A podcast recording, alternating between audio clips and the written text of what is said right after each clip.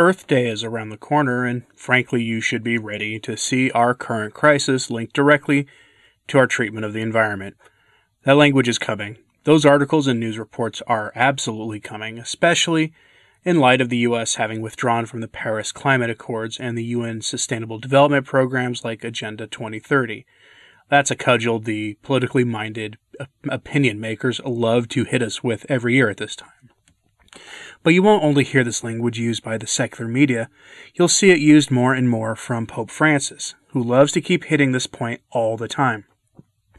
He again recently linked our current crisis of the affliction to our treatment of the environment. There are basically three basic theories among the Catholic faithful right now. One, that what we're going through is a purely man made, accidental thing we're dealing with, and it's not a chastisement from God. Two, that it may be natural, but God uses natural means to send spiritual and material chastisements through his permissive will. And that's what we're going through now, at the very least, if not if it's his more active will. And three, that this is a backlash against us as people from nature, who's tired of our, I don't know, refusal to recycle plastic grocery bags or something. I'm firmly in camp number two, and Francis seems to be obviously in camp three. He, a week or two ago, had a statement where he said nature was having a fit, and then late last week doubled down on this yet again. On Wednesday, Francis told the tablet, quote, There's an expression in Spanish God always forgives. We forgive sometimes, but nature never forgives. We did not respond to the partial catastrophes. Who now speaks of the fires in Australia or remembers that 18 months ago a boat could cross the North Pole because the glaciers had all melted? Who speaks now of the floods? I don't know if these are the revenge of nature, but they are certainly nature's responses. Prior to this, Francis had stated that nature was having a fit, using the Spanish language equivalent to a toddler's temper tantrum. While this personification of nature is disturbing, especially since it's pretty clearly not metaphorical, at this point it isn't surprising in the slightest either. We've been here before, and we've seen similar from him in other situations. Last October, the Pope published a book titled Our Mother Earth, which consisted of a collection of his addresses, messages, and homilies where he stresses the protection of the environment. In that book, he said, quote, I sincerely hope for growth in awareness and true repentance on the part of us all, men and women of the 21st century, believers or not, and on the part of our societies, for allowing ourselves to be carried away by logics that divide, create hunger, isolate, and condemn. It would be good to ask the poor, ask the poor and the excluded for forgiveness. Then we could repent sincerely, including for the harm done to the earth, the sea, the air, the animals, the Pope stated in an extract of one of his messages included in the book. While he's correct in stating that the current crisis can be a place for conversion, in fact, I'd say it must be a place of conversion for all of us, to say or imply that this is a conversion to a green way of thinking is bizarre in the least, but again, we've been here before.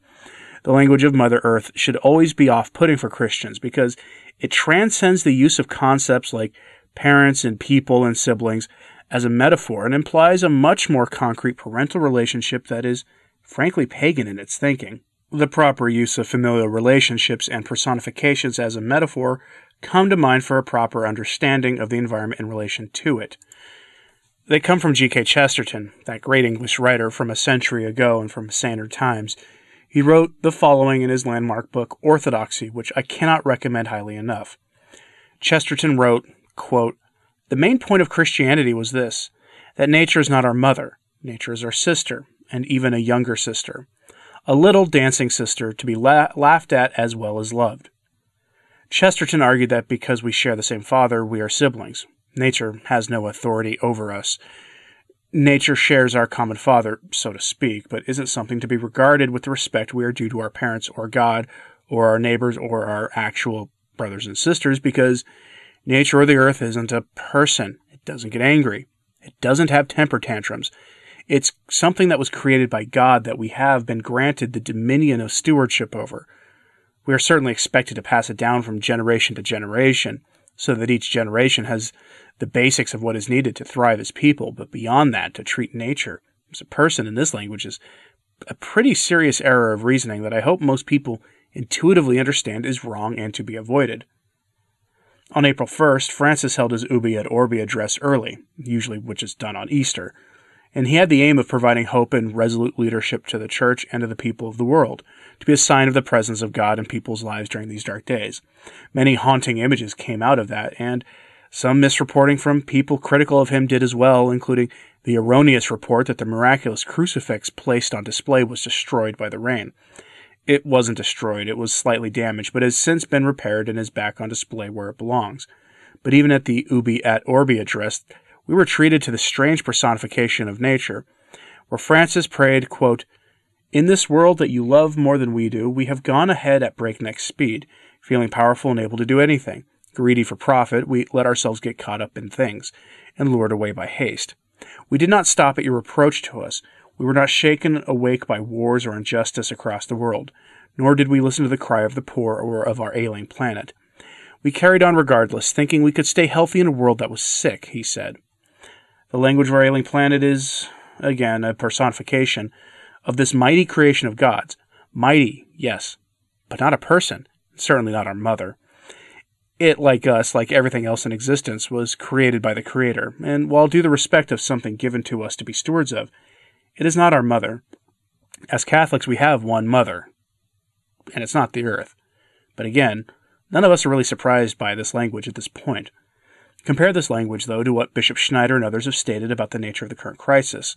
So, example, not Bishop Schneider, but another prelate, a German cardinal, Paul Joseph Cordes.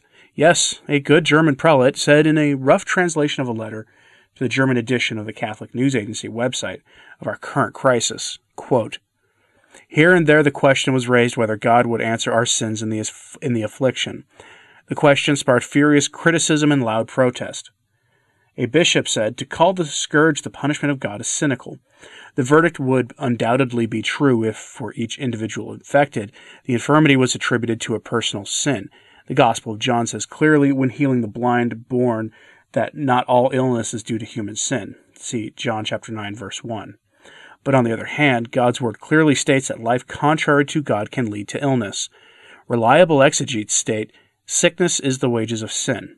For example, it teaches the pericopes about the healing of the, of the paralyzed in Capernaum, which makes the link between illness and sin inevitable.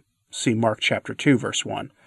Even more striking is Paul's accusation that members of the Corinthian community would receive the Lord's body unworthily, and for this reason many of you are sick and weak. See 1 Corinthians chapter 11 verse 30. After all, the apostle is aware of God's intervention in healing. His companion Epaphroditus res- resisted a life threatening illness, not only through earthly help. It was God who took pity on him. See Philippians 2, chapter, chapter 2, verse 26. Accordingly, the Bible does not exclude God in cases of illness and healing. A nexus cannot be deleted for the current crisis either. A philanthropy which forbids God to chastise at all then has a much more pernicious effect than correcting the Word of God. The idea, whoever distorts God's love so full bodied, angrily condemns the popular piety of centuries. He has God's word against him, which says, God treats you like sons, for where is a son whom his father does not chastise? See Hebrews chapter 12, verse 7. And what deeply upsets such comforters not only close church doors, but the sky. God is not apathetic. End quote. I think that but the sky, Cardinal Cordes means that those who offer such false comfort and lie to people about God's willingness to chastise close off heaven as well as the doors of the church. Cardinal Cordes was overtly writing in response to some German bishops who, rather predictably unfortunately, rejected the notion that our current crisis is a chastisement sent by God to correct the many sins of the world. He even implies that widespread sacrilegious Holy Communion has been the result and has resulted in this crisis. How often are the lines to confession short, but the lines to the Eucharist very long? Far too often. And the Bible clearly says that those who receive the Eucharist unworthily eat and drink condemnation upon themselves. Honestly, though, it is refreshing to hear a German speak this way, even if it's only in writing, and even then only meant really for a German audience. But then we have Archbishop Vigano, who goes much further, further than I would actually go, in fact. Vigano told Michael Matt of the Remnant in his recent interview that basically the hierarchy needs to convert to Catholicism. Quote, the Pope, the hierarchy, and all bishops, priests, and religious must immediately and absolutely convert. These clerics have even committed acts of unprecedented gravity, such as we saw with the adoration of the Pachamama idol in the Vatican itself. Indeed, I think our Lord has rightly become indignant at the great multitude of scandals committed by those who ought to be setting a good example, because they are shepherds, to the flocks to whom they have been entrusted. Honestly, it's not surprising that Vigano would use such strong language against those driving the current scandals in the church, given his history of exposing these scandals with ever increasingly strident language. This is especially true if we consider the source of much of Francis's language about the environment, which comes from his friend Leonardo Boff, that apostate former Jesuit priest who is now a liberation theologian guru of some kind, writing books promoting the concept of our common home, which is where that language in recent encyclicals and speeches comes from. I could go on and on, but I did a video on this subject two weeks ago. I recommend you watch it if you want to see more about the alleged temper tantrum the Earth is supposedly having right now. In closing, I'll return to the words of Cardinal Cordes, who wrote in his German language statement to CNA that I cited earlier, quote, Without question, it is the experience of helplessness and toil that drives us to Christ. Popularly put it in a nutshell, necessity to pray. In the vicinity of the Redeemer, however, our troubled request can change, Christ's love grips us anew, and maybe the encounter with his love becomes a request for his own love. Suddenly we become aware of our own need for redemption and it shakes us. The Apostle Peter experienced this as an example. In the appointment of the first disciples at the Sea of Galilee, Simon recognizes something of the power and divinity of Jesus of Nazareth after the wonderful catch. Confusion strikes him, but his own misery does not tempt him to crawl into himself. He seeks the Lord, falls at his feet, and asks, paradoxically, for he just needed his closeness. Lord, get away from me, I'm a sinner. See Luke chapter 5 verses 1 to 8. His gaze of faith is aimed at the communion with the Lord, in the face of Christ's holiness.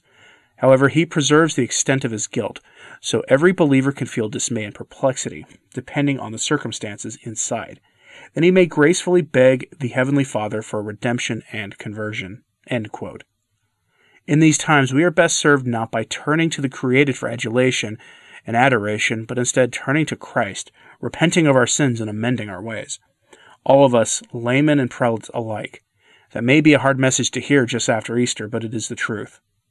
To that end, I'm trying to figure out how to how appropriate it is to carry on at least some of my Easter penances into the Easter season. Under normal circumstances, I don't think it would be appropriate, but given our situation, I think it may be necessary. What do you think, though? Let me know in the comments. I think without hesitation that we should all be doing acts of penance for our sins and for the sins of the world. I'm interested in your thoughts on this, though. Anyway, as always, I ask that you pray for the church. Thanks for your support. I'm Anthony Stine. Happy Easter, everybody. Viva Cristo Rey.